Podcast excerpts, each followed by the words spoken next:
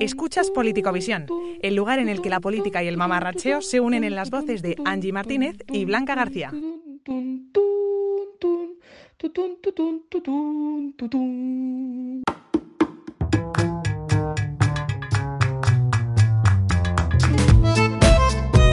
Hola, amiguis. Bienvenidos al sexto episodio de Político Visión, el podcast en el que lo mismo te hablamos de las elecciones en Kirguistán que de la elección más difícil a la que nos enfrentamos cada fin de semana.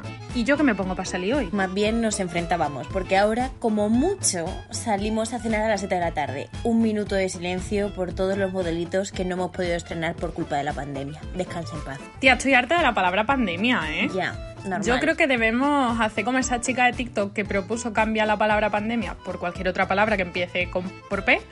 Y yo es que no sé cómo lo ve, pero es que en verdad a mí me parece mucho más gracioso decir, no sé, maldito periquito, maldito plátano, ¿sabes? Me encanta, me encanta. Fenomenal. Mira, podemos hacer una cosa. Proponemos que os vengáis todos los que nos estáis escuchando a Twitter y nos digáis vuestra palabra favorita con P y las iremos usando cada vez que nombremos el pepperoni que sufrimos por el COVID. Eso tiene ¿Sabes? peligro, Esa- ¿eh? Esa es la idea. La palabra favorita con P. Mazo peligro. Pero eh, nos gusta el riesgo, ¿qué le hacemos?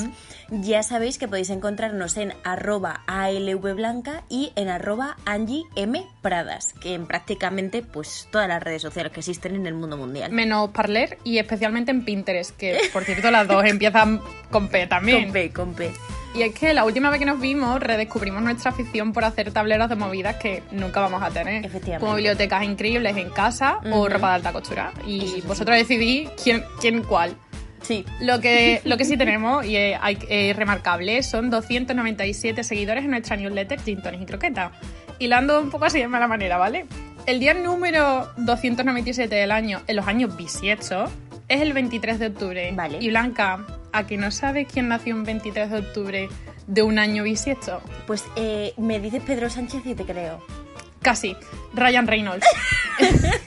en 1976, para ser concreto. Magnífico actor. A mí sus pelis me encantan porque tienen una trama muy interesante. Muy interesante, muy interesante. Nos tiene enganchada la trama. Bueno, que muchísimas gracias a esas 297 personas y a ver si liáis a tres más, que nos queda así un bonito, un número un poco más bonito, ¿sabes? Por lo pronto, hoy tenemos varios asuntos que tratar. Uno de ellos es uno que me habéis hecho llegar mucho durante toda la semana mandándome fotos de políticos y outfits. Yo os lo agradezco porque es que he tenido desde Cuca Gamarra y su chaqueta, pasando por Ana Pastor Julián, que no es la misma que García, que esa persona espero que me envíe un contrato en algún momento, y su otra chaqueta, y luego teníamos a Pilar Job, y que es la presidenta del Senado con su Lucas. Que sí, que van divinas. No os lo digo yo, pero una cosa es eso, una cosa es una chaqueta y otra cosa es ser María y sus lucazos, que por cierto, esta semana la he conocido en el Congreso y me he enterado de que se ha dedicado a compartir el podcast con la mitad de las Cortes, la clase de seguidores que nos merecemos. Un besazo a María desde aquí y Un muchísimas gracias. Inciso, tía, ahora que has dicho lo, de, Dime. lo del contrato de Ana Pastor, que es otra es otro running gag recurrente de este podcast, he descubierto que tú quieres un contrato de, de Ana Pastor y yo de Buena Fuente. O sea, yo estoy muy contenta con mi trabajo, pero a mí si Buena Fuente me dicen ven, yo lo dejo todo. Eh, Claro, pero Claro, lo todo. Esperamos que esto también nos haya servido como aviso, a- especialmente a todos los políticos que nos oyen sin decirnos nada, para que se esfuercen un poquito e intenten desbancar, desbancar a nuestra reina del estilo.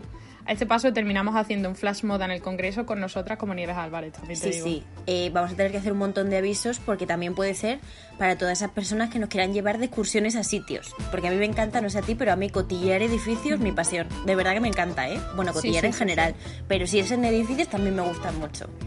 O, o también nos pueden mandar cosas, ¿eh? También, también. Cosas de amancio, chocolate, gin tonic o croqueta. También. Y bueno, eso primer aviso, pero bueno, ya pasamos a otro temita. Eh, sí, también podemos dar otro aviso, por cierto, porque hoy, que es San Valentín, a menos de que estés escuchando esto el día 17 de julio, eh, en el Discord que tenemos con todo lo que tiene que ver con Emilio, eh, están saliendo gente que se está como eh, diciendo todo lo que piensa a otros, ¿no? Sí, cartitas entonces- de amor anónima, Claro, básicamente. efectivamente. Y nosotras que esperábamos que íbamos a ser como Ralph esperando una carta que nunca llegó, resulta que nos están enviando muchas cosas. Pero la más importante es que nos han dicho que hay una facultad que está como enganchada al podcast. Yo quiero saber qué facultad es esa. Igual es mentira. Yo necesito saber Pero esto. me parecería una fantasía. Me parecería una fantasía. Yo que nos lo digan. esto, que por nos favor, digan, que por nos lo favor. digan. Sí. Bueno, continuamos y con otro temita que os iba a decir, y es que vuestros mensajes de amor y cariño cada semana nos llenan de orgullo y satisfacción, pero ese momento en el que recibo el tuit de Pedro Portas, periodista portugués, que me dice que aprueba mi ataque a su lengua de la semana pasada, mira, como diría Mastercard, hay cosas que no tienen precio. Tampoco te lo creas tanto, también te digo, ¿eh? Porque como mucho yo creo que te dan el A1 y da gracia. También. Y bueno, así hablando de otro tema que a nadie le interesa porque vivimos todos en España, pero a neva en Nueva York, tía. Que es que antes nos parecía todo como muy bucólico hasta que nos enteramos de que después de la nieve viene la pala y todo hecho una mierda. Pues sí. Filomena, la verdad que a mí me ha quitado la inocencia. Ya, yo creo que no queda nadie en Madrid que diga, ay, qué bonita la nieve, por riesgo a recibir un palazo en la cara. Totalmente. Te voy a contar una historia sobre esto. Yo cuando fui a Nueva York, no, sé si sabéis que yo cuando cu- empiezo las historias parecen historias de pija, ¿vale? O sea, te terminas acostumbrando, pero bueno. Que cuando estaba en Nueva York me nevó en Central Park, como os digo, historia de pija. Total, que todo era precioso, era muy romántico, conmigo misma, evidentemente, todo lo que tú quieras. Pero llegó un momento que me nevó encima del móvil y decidió dejar de funcionar durante los 10 días que estuve en la ONU. 10 días sin móvil en Nueva York. Esa es la razón por la que tengo literal cinco fotos de todo el viaje, porque es que el hijo de fruta decidió revivir cuando llegué a la T2. No había otro momento. Has dicho te doy, me han venido unos recuerdos a la mente de esos vuelos tiradísimos de precio, lo que pensabas que ibas a morir, pero por una buena causa, ¿no? Que una causa, la de frontear o costurear, pero teniendo entre poco y nada de dinero en la cuenta, que simplemente, que sinceramente, pues soy yo, ¿no? Otra constante de nuestra vida, 2,70 en la cuenta cada mes. Bueno, que hablando de frontear, tenemos que hablar de la entrevista de Omar Montes en La Resistencia. Oro puro.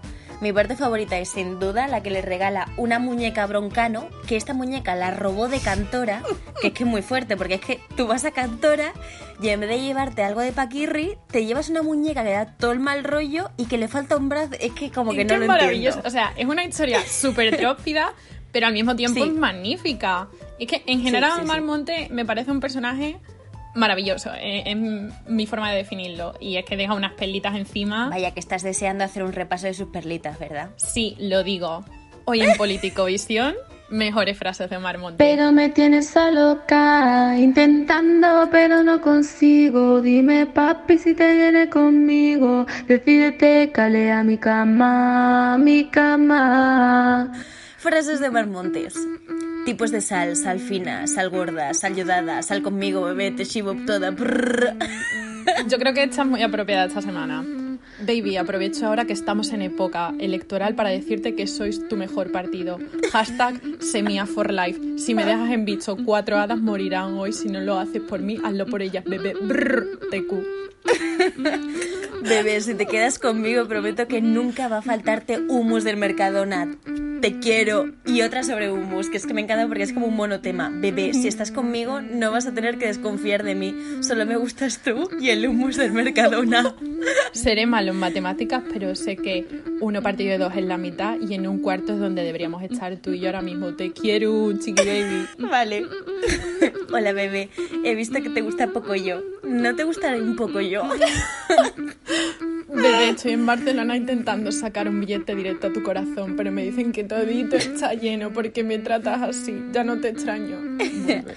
A la novia hay que cuidarla, porque si no lo hará González. ¿Y quién es González? El que entra, en- el que entra cuando tú sales. Ja, te amo, mi celosa. Desbloqueame cuando puedas. El final Dios, te bloquea cuando puedes. es que me ahogo de verdad. Ay, Dios. Es que no se acaban, no se acaban, seguimos. Si le he hecho, me debes un beso. Ahora por seguir leyendo, me debes dos. Y ahora por lista tres. Jaja, tú lo que quieres es que te bese, ¿eh? Ya te he pillado. Hola, bebé. Soy el Omar Montes de 2024 y vengo a avisarte de que viene una epidemia de gripe muy fuerte y la única cura que hay son mis besos. No confíes nunca en nadie, porque cuando menos te lo espera, tonto el que lo lea. ¿Qué es la madurez? La madurez es cuando alguien te llama feo y no te ofende porque sabes que rebota, rebota y en tu culo explota. Bueno, yo creo que ya hemos dado suficiente, pero la última y mi Venga. favorita es la que dijo justo antes de ganar Superviviente, ¿vale? O sea, os pongo un poco en situación. Eh, una de las últimas pruebas era que tenían que hacer unos puzzles y bueno, pues el pobre Omar no dio ni una. Vale, Así que dijo yo. hecho. Soy muy mala a los puzzles Sí, también. pues del rollo. Pues dijo hecho, ¿vale? El último día de superviviente he aprendido otra cosa más de mí que yo no sabía, que la tenía medio más o menos, pero no lo sabía del todo. Hoy me he dado cuenta de que soy gilipollas.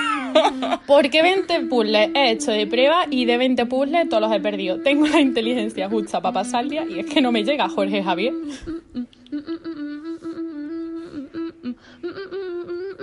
Totalmente. Pero bueno, vamos a dejar un poco las frases que si no, no avanzamos. Sí que queda algo que mencionar antes de pasar al tema principal de este episodio y es la Super Bowl. La verdad es que el deporte en sí a nosotras nos da mm, pues entre mm, muy poco igual e igual, está ahí en la horquilla y es que encima no lo entendemos, entonces no sabemos qué ocurre. No. Pero lo que sí que nos importa y mucho es la actuación de The Weeknd. A ver, ha recibido bastante hate, pero la verdad es que a mí me ha gustado mucho, tía. No está al nivel de Lady Gaga, de Beyoncé o de Bruno Mars, pero yo lo viví 100%. Y a diferencia de ti, que creo que tienes una confusión que, a, a ver, yo a la, la música de The Weeknd a tope, pero a tope, ¿eh? Pero sus actuaciones y vídeos me dan un poquito, mucho mal rollo, pero en plan que me cago viva. O sea, es que odio los sustos y encima también odio los ruidos fuertes, pues junta todo en un vídeo que te da miedo, pues, pues, pues ya lo tienes, pues ya lo tienes. ¿Tú qué, medio, ¿Tú qué miedo irracional tienes? Pues ahora mismo, en esta época de mi vida, creo que ninguno. Pero cuando era pequeña le tenía un miedo a Google Earth, tía. O sea, buf. ¿Sabes por qué? Porque yo me metía y además cuando abrías el programa te hacía un zoom así súper extraño y si Sí. te ibas en medio del océano te salían los accidentes geográficos y me daba muchísimo mal rollo. ¿Sabes, ¿Sabes qué me pasaba a mí? Me daba mucho miedo, dime. no sé si la velocidad o como que las cosas se moviesen muy rápido delante de mí. Del tipo que yo sub- iba al metro y en, y en el andén, cuando iba a pasar el metro, agarraba el billete como, como súper apretado porque pensaba que me iba a volar. Como, como en las pelis. No lo sé, pues, pues ahora que lo dices puede tener cierto que ver. Qué dramática no, eres, no lo niego. Ya, tía, otro día. Pero bueno, mira. Bueno, Seguro que hay peores miedos sin sentido por ahí. No, también os lo podéis Totalmente. contar por Twitter, ¿eh? Y ahora sí, todo lo que queráis. vámonos con nuestro tema del día, Myanmar.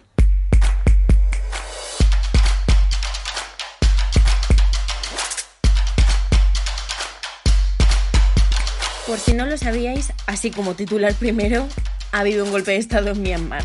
Myanmar, Myanmar, mi arma. O sea, yo eso lo dejo caer ahí.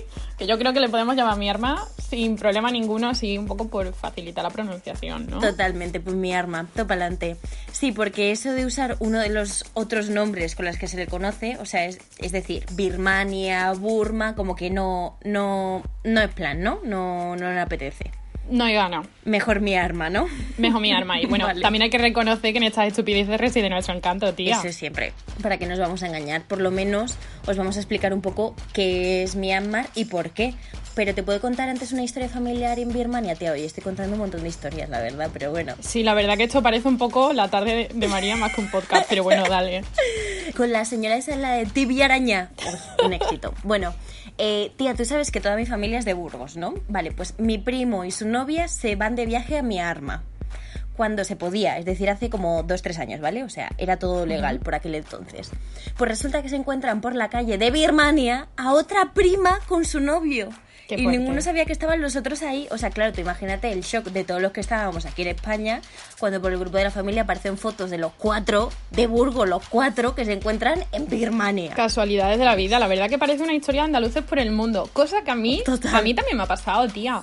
Yo hace unos años, sí, sí, o sea, es que vas a flipar. Hace unos años, cuando yo estaba de Erasmus en Holanda, hice un viaje con otros holandeses a Teherán, a Irán. Y estamos un día visitando un palacio con sus jardines, sus cosas así súper bonitos. Y estamos pidiendo un café. Y me dice una chica, tía, mm, creo que alguien hay ahí hablando español.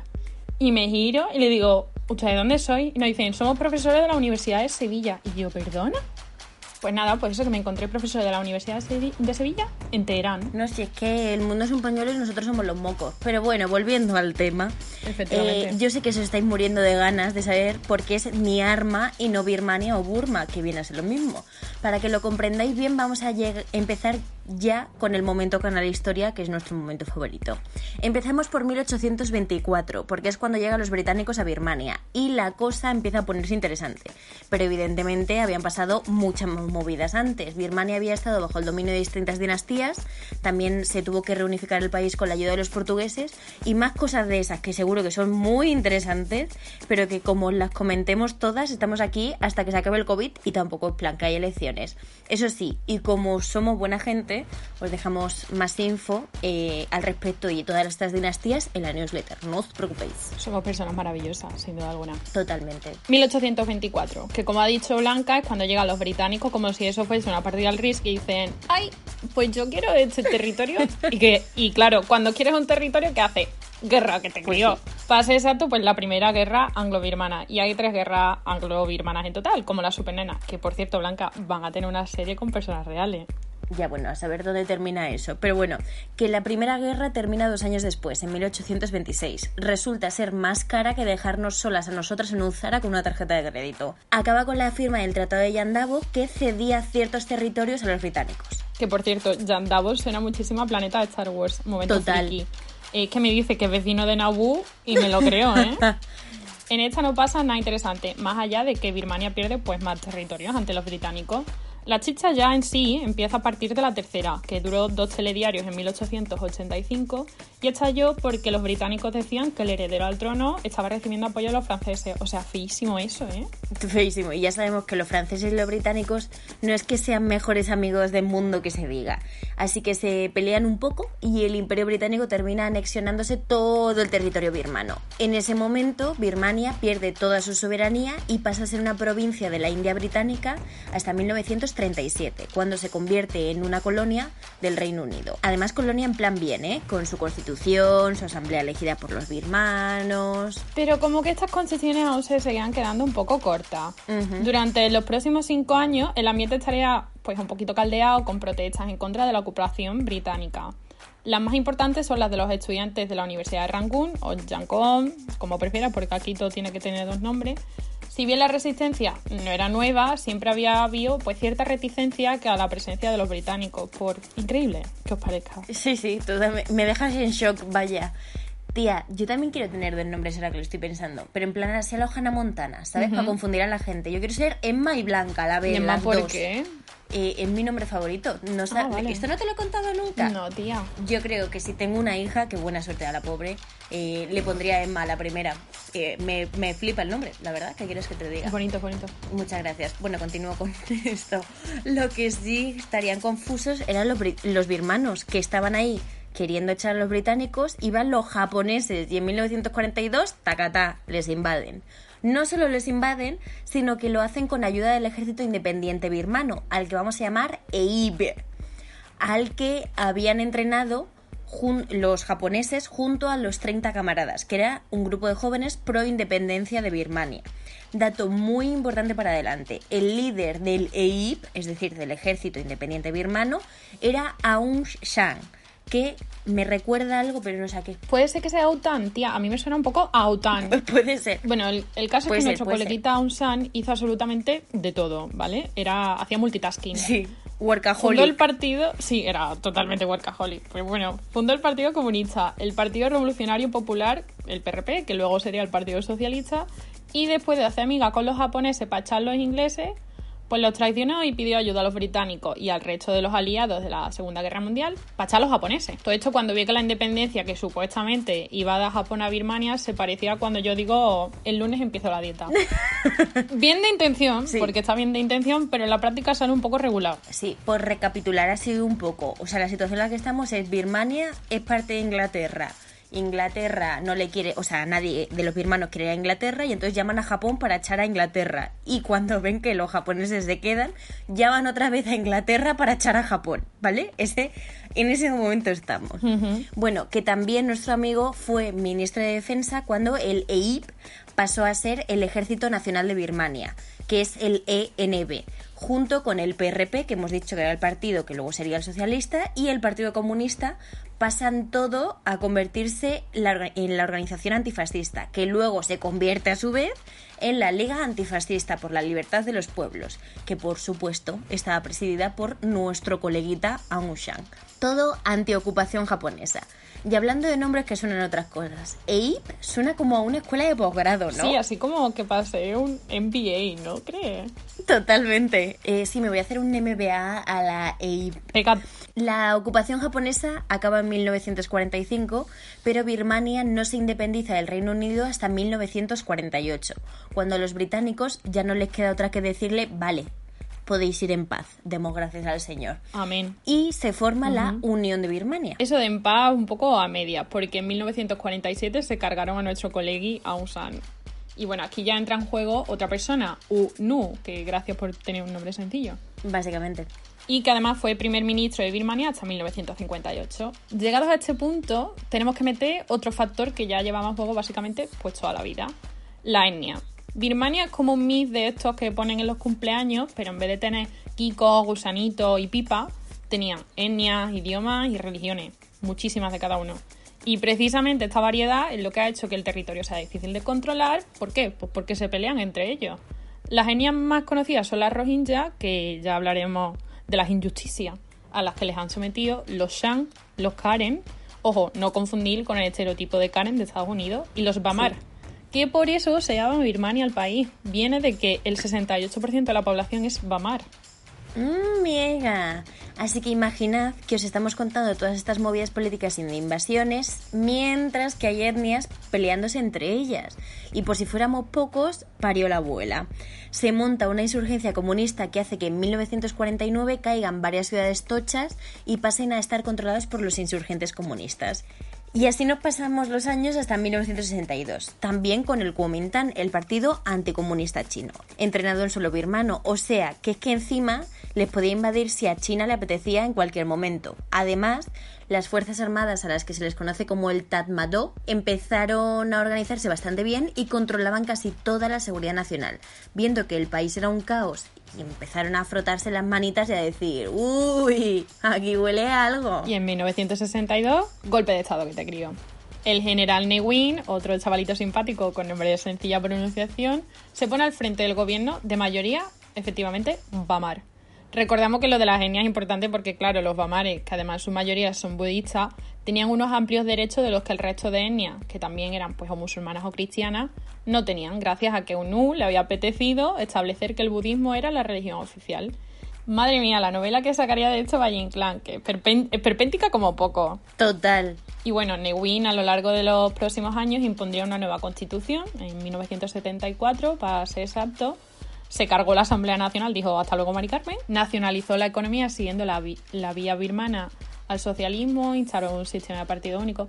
En fin, lo que viene siendo una dictadura de manual. Sí, dictadura militar, claro, porque el país estaba gobernado por una junta militar. Newin sigue en el poder hasta 1988, después de que hubiese una crisis económica tan brutal que echó a la gente a las calles en unas protestas en las que se les conoce como el levantamiento 8888, porque ocurrió el 8 de agosto del 88, que como os esperabais, el ejército dio a los manifestantes hasta en el carnet de identidad, matando a miles de personas. ¿Y a que no sabéis quién estaba al frente de estas protestas? Pues otra coleguita, Aung San Suu Kyi, que casualmente es la hija de Aung San, nuestro amigo primero. A esta la vamos a llamar Sansu, que es que si no nos volvemos locas. La represión tras las protestas fue tan bestial que en 1989 meten a Sansu bajo arresto domiciliario. Se impone la ley marcial y se cambia el nombre del país a Myanmar, o sea, Myanmar, con la excusa de deshacerse de la herencia colonial británica. El Tatmadaw o Tatmada, porque tampoco tenemos demasiado claro cómo se pronuncia, había prometido darle el poder a un gobierno civil y es así como la Liga Nacional para la Democracia, liderada por nuestra amiga Sansu, gana las elecciones de 1990 y le dan el Nobel de la Paz en el 91. Pero como está en su casita, hashtag confinada, y el ejército no reconoce los resultados de las elecciones, pues el ejército se queda en el poder y dice que bueno, que ya llevarían ellos el país a la democracia. ¿Y lo hicieron? Bueno, a su manera. Durante los próximos años aumentan las brechas entre las distintas etnias, aumenta el número de prisioneros políticos y básicamente el Tatmadaw comete las violaciones de derechos humanos que les da la gana sin consecuencia ninguna. De hecho, en 2008 se aprueba una nueva constitución por la cual se constituye como órgano independiente del poder civil. Ojito, el ejército. El poder de controlar parte del poder ejecutivo y del legislativo en caso de emergencia nacional y además se le reservan el 25% de los escaños de la Asamblea Nacional. Eso por decir un par de ventajitas. Claro, esto es como cuando tienes una tarjeta y te dan ventajas. O cuando ibas al banco. ¿Tú te acuerdas cuando ibas al banco y te regalaban sartenes? Igual. Pues igual. Bueno, Además, Sansu sigue bajo arresto domiciliario hasta 2010. A nivel internacional, tanto China como Rusia se niegan a condenar la represión que el Tatmadaw ejerce contra las minorías étnicas y religiosas. Ah, bueno, y en 2007 hay otra oleada de protestas contra la decisión del gobierno de elevar el precio de la gasolina en un 500%. Una idea que a Daddy Yankee con su... A ella le gusta gasolina. No le gusta. Dame. Me encanta como el coro justo de fondo. Me encanta. Bueno, a los monjes tampoco les hace ninguna gracia que fueron ellos quienes apoyaron de manera masiva esas protestas a las que se les conoce como la Revolución Azafrán. Con esto nos presentamos en 2010, cuando por fin vuelve a haber elecciones en Myanmar, que las gana el partido por la unión, la solidaridad y el desarrollo, bastante promilitar. Minorías étnicas y prisioneros políticos no habían podido votar y por eso el partido de Sansu y el resto de partidos de la oposición boicotean las elecciones. De hecho, la ONU dijo que mmm, elecciones, pero un poco sospechosa. Pero bueno, al nuevo presi, Tain Shane, que suena así un poco pues a aplicación de comprar ropa, ¿no? Tía, como la tienda, como el Shane. Pues a Tain Shane le da un poco igual. Durante los próximos cinco años se llevan a cabo reformas políticas, económicas, administrativas. Por ejemplo, se liberan 200 prisioneros políticos, se crea una Comisión Nacional de Derechos Humanos, se hacen nuevas leyes laborales que permiten la creación de sindicatos y además se da una mayor libertad de prensa. Parece que la cosa mejora, ¿no? Si bien no hay que olvidarse de que el gobierno sigue estando apoyado por el Tatmadaw. Sí, como has dicho, esto solo dura hasta 2015, cuando el partido de Sansu gana las elecciones con una mayoría absoluta y ahora sí se aceptan los resultados. Pero Sansu no puede ser presi, ya que la Constitución lo prohíbe para las personas que tengan lazos familiares con otras personas de otra nacionalidad. Y el marido de Sansu era británico, o sea que nanay. Vamos, que los militares sabían lo que estaban haciendo cuando redactaron la Constitución. Así que Sansu se queda de consejera de Estado y el nuevo presidente es, no sé pronunciar esto, así que me lo voy a inventar. Dinkian, pero tiene una H delante, es H-T-I-N. Y como no sabemos pronunciarlo, le vamos a llamar Tinky, que no Tinky Winky, con la intención de facilitar el seguimiento de todas estas movidas. Que, o sea, no lo teméis mal, nosotros tenemos respeto por la historia y todo eso, pero lo de los nombres lo llevamos regulado. Entonces, sobre todo los nombres bien claro, nosotras intentamos facilitarlo lo máximo posible. La presidencia de Tinky se ve como el inicio de una nueva era, o sea, una transición a una democracia en condiciones. Pero en verdad la situación sigue siendo un poco caótica. Y todo hecho sin haber hablado todavía del golpe de Estado la semana pasada. Pero es que, tía, es muy fuerte todo esto. Es muy fuerte todo lo que hay, sí, sí. Es que no hay tiempo de, de aburrirse en la historia de mi arma, mi arma. La cosa es que durante estos años ha habido un montón de movimientos separatistas, grupos insurgentes que han acabado a tiros con el ejército, o sea, con el Tatmadaw, mayormente por diferencias étnicas y religiosas. El caso más destacado es el de los Rohingyas, que hablábamos al principio, una minoría étnica musulmana que desde 2017 vive en una limpieza étnica de manual. Os ponemos un poco en contexto. En 1982 ya se les quita la nacionalidad, algo que legalmente te deja pues básicamente con el culo al aire, y en la práctica mm, ni siquiera te permite acceder a servicios como la sanidad. Además viven o vivían en Rakhine o Rakhine, que ya sabes que todo tiene dos nombres, que es una región que hace frontera con Bangladesh y donde la mayoría de la población es budista, o sea que tampoco es que sean coleguitas, ¿sabes? Entonces, claro, cuando en 2017 el ejército empieza a matarlos de manera sistemática, los Rohingya huyen a Bangladesh. ¿Qué pasa en Bangladesh? Pues que ni les quieren acoger y aunque quisieran, pues tampoco podrían, al menos no de buena manera, porque hay una falta de leyes que protejan a los refugiados brutal. Así que el gobierno bangladesí Así que el gobierno bangladesí, que me parece fatal que el gentilicio no sea Bengala, pues coge y les mueve por el territorio como ve inconveniente. Y así es como nos plantamos en 2021, con entre 700.000 y 860.000, depende de quién, eh, refugiados rohingya. Una de las mayores crisis humanitarias a nivel mundial, vaya. Y el gobierno de Myanmar tampoco hacen al respecto. De hecho, un informe de la ONU acusa a los líderes militares de llevar a cabo un genocidio, crímenes de guerra, crímenes de lesa humanidad y básicamente de todo contra los Rohingya. Y de hecho, también acusa a nuestra coleguita Sansu, que, que vaya tela, de no haber evitado la violencia. Que premio Nobel de la Paz. Mu- Muy Obama todo esto. Que bueno, la acusan de que no ha evitado la violencia. Pero bueno, mi arma dice que Nanay del Paraguay sigue un poco a su bola. Sí, otro hito que ocurre en 2017 es el asesinato de Koni, una figura súper importante en el partido de Sansu, o sea, en la Liga Nacional para la Democracia, y además era musulmán.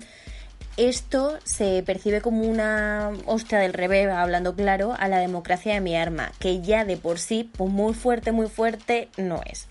A este no hace falta que le cambiemos el nombre, porque es que Koni no tiene Conil. mucho... Conil, Cadi. Connie Cadi. Conil, Conil de la Fra. Pero bueno, ahora sí os vamos a hablar del golpe de Estado que íbamos a explicar en un principio, lo que pasa es que nos hemos enrollado. El partido de nuestra pana Sansu vuelve a ganar, pero el Tambadó les dice que han sido unos tramposos. Así que el pasado 1 de febrero hacen un ¡Quieto todo el mundo! ¡Al suelo! ¡Se sienten! ¡Coño! La verdad que no sé si Tejero lo dice así, porque es que la verdad que es que a mí no me pilló mucho. Así que puede ser que me lo haya inventado. Vuelven a poner a Sansu bajo arresto domiciliario. Declaran el estado de emergencia durante un año y se crea una junta militar que ahora mismo gobierna el país. Sí, ese toquecito de historia de España ahí que no nos falte. Bueno, que en respuesta al golpe militar la población se ha echado a las calles en unas demostraciones que, mira, ahí parece que no hay COVID. El personal sanitario y los funcionarios se han puesto en huelga y han promovido la desobediencia civil, que es esa forma de protestar que pusieron de moda Gandhi en la India y Desmond Tutu en Sudáfrica, que se basa en protestar de una manera pacífica pero también ilegal. Pero vamos, que tampoco inventaron nada. Esto ya tenía su historia, pero para que os situéis más o menos. Para explicarlo mejor, os ponemos un ejemplo. A ti te dicen que no te puedes sentar en la plaza del 2 de mayo a gritar, Chenoa, presidenta. Pero tú te presentas ahí en chándal gris, pides que la pongan en la Moncloa y tú cantas, pues, evidentemente, el himno de este país. El himno. Cuando tú vas. Eh, totalmente de acuerdo. Efectivamente. Entonces, claro, tú eres consciente de que estás cometiendo un delito, te estás oponiendo también a una ley que limita la libertad de la peña, pero bueno, tampoco estás matando a nadie. Exacto. Terminando ya con mi arma, la Junta ha capado Internet a la peña, que es otra cosa que se ha puesto muy de moda entre los gobiernos y las revoluciones en los últimos años. Ya pasó en Sudán del Sur hace unos cuantos, vaya. Yo creo que os hemos dado así una chapa un poco lo que viene a ser impresionante, ¿no? Eh, como diría, impresionante. Pero también creemos que había que dar mucho contexto para entender bien de dónde viene este golpe de Estado. Vamos, como cuando una amiga te cuenta seis meses de movidas antes de decirle tú que su crush le ha dado me gusta en Instagram para darte contexto, ¿sabes? Como que una historia que se podía haber quitado, pero que está bien saberla. La verdad que todos sabemos que esa amiga soy yo. Sí. Y bueno, antes de irnos, si alguno de nuestros oyentes conoce a María Teresa Campos, por favor que le diga que me entreviste. Ahora que ha sacado el, el María Teresa Campos móvil o lo que se ha hecho, que he visto yo el anuncio. Aviso que mi cumpleaños es el Campos 9 de móvil, marzo. la Campos Campos móvil. móvil, ¿eh? Vale. Eso, eso. Pues nada, eso, que mi cumpleaños es el 9 de marzo y la verdad que yo no pido otra cosa en la vida. Pero bueno, el otro día me salió en un horóscopo de eso de en Instagram que soy Lidia Lozano. Por la descripción tampoco puedo decir que no. Yo te la leo, Blanca, a ver qué te parece. ¿Me la lees? Venga, me la Vale, lees. pues mira, aquí tenemos. Piscis. Te hundes rápido pero nunca te rindes, porque no te queda otra. Lo das todo por el resto y necesitas constante aprobación. Y cuando no es así, te la pasas llorando. ¿Es posible que me Eh, represente es bastante posible. Es muy creativa, Ujú. eres muy creativa, creaste el fenómeno chuminero tú sola.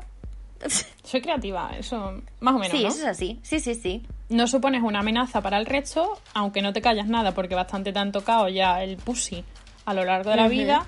Y parece tonta, pero es la más viva. Es así, es así. Eh, Sí, yo ¿verdad? pensaba que el tuyo te representaba bien hasta que he leído el mío. Porque es que el mío me parece que, mm, que me han descrito perfectamente. Yo soy Leo, ¿vale? A ver, cuéntame. Leo es María Patiño. Ya con eso yo ya me daba por su, yo ya me daba Uf. por bien. Dice, lo más importante para ti es vivir la vida, decir te quiero y no dejes nunca de soñar. Eh, eh, ¿Eso es así? Sí, eres tú. eres Poderosa, líder y narcisista. Presentas el Deluxe y Socialité y te encanta que te admiren y llevas muy mal las críticas. Es que eres tú porque estás literalmente en todos En sitios, todo. tía. Sí, lo de las críticas eh, no tanto, pero bueno, el resto sí. Eres puro fuego, transmites toda tu seguridad y pasión, aunque luego te asustes y chilles para ver por ver una sombra. Pues- Es que o por ver un vídeo de The. Weeknd. Es que es literal, literal. Literal Yo tú. Soy la típica amiga, ¿sabes? Esa situación en la que aparece una araña y todo el mundo empieza a gritar. Sí. Yo soy la amiga que va con la zapatilla por la araña. Ah, pues yo soy la que grita. Ya. y yo luego veo un vídeo de The Weeknd y me cago viva. ¿Qué quieres que te diga? Si es que Choices. eso es así, eso es así. Hablando de Sálvame, que ojalá para despedirnos pudiéramos meter una transición como esa que tiene el otro día con Piquera, Paz Padilla y María Patiño bailando. Nos vamos a despedir ya, ¿no, tía? Mm, Sí, pero antes quiero hacer un inciso y quiero que se reconozca un poco la labor de Sálvame. El que diga que no querría trabajar en Sálvame, miente, sinceramente. Mira, tía, tú te pasas toda la tarde allí, rajando de la peña, comiendo si tienes hambre, tú te echas allí tu merienda, con el móvil y bueno, con tus colegas y encima cobras una pasta. Eso es verdad. Es como, tía, en el colegio, ¿te acuerdas? Los de los del fondo, que siempre estaban a su bola. Los Sí. memes de los del fondo de la clase. Sí, sí. Pues igual, pero cobrando. Vamos, yo esa gente que dice que no quiere trabajar en Sálvame, pues que no trabajan ellos, que ya trabajo yo. Hombre, a mí como periodista, bueno, tengo ciertos dilemas morales con eso, pero tal y como lo has descrito, yo me apuntaba, vaya. Ve, ve. Bueno, que nos vamos ya, ¿no? Que llevamos aquí ya un rato dando la turra a la gente. Yo lo siento por quien venga detrás, porque habrá otro podcast que luego escucharéis, porque menudo cuadro hemos montado. Es que ese, esa persona que va a venir detrás con el otro podcast sí que va a ser nuestro piqueras, vaya. Oye, por favor, decirnos quién es nuestro piquera. Me haría muchísima Por ilusión. favor. Que fuera piquera de verdad, ¿te imaginas? Y bueno, un besito sin COVID y nos vemos en el próximo episodio. Hasta luego, Mari Cármenes. ¿Te gusta? Pues tenemos más. Suscríbete a nuestra newsletter semanal Gin Tonics y Croquetas para recibir más contenido fantasioso en tu bandeja de entrada. Además, si quieres contarnos tus dramas del primer mundo, puedes venirte a Twitter. Sigue a Angie M. Pradas y ALV Blanca y raja con nosotras de las últimas novedades políticas y folclóricas.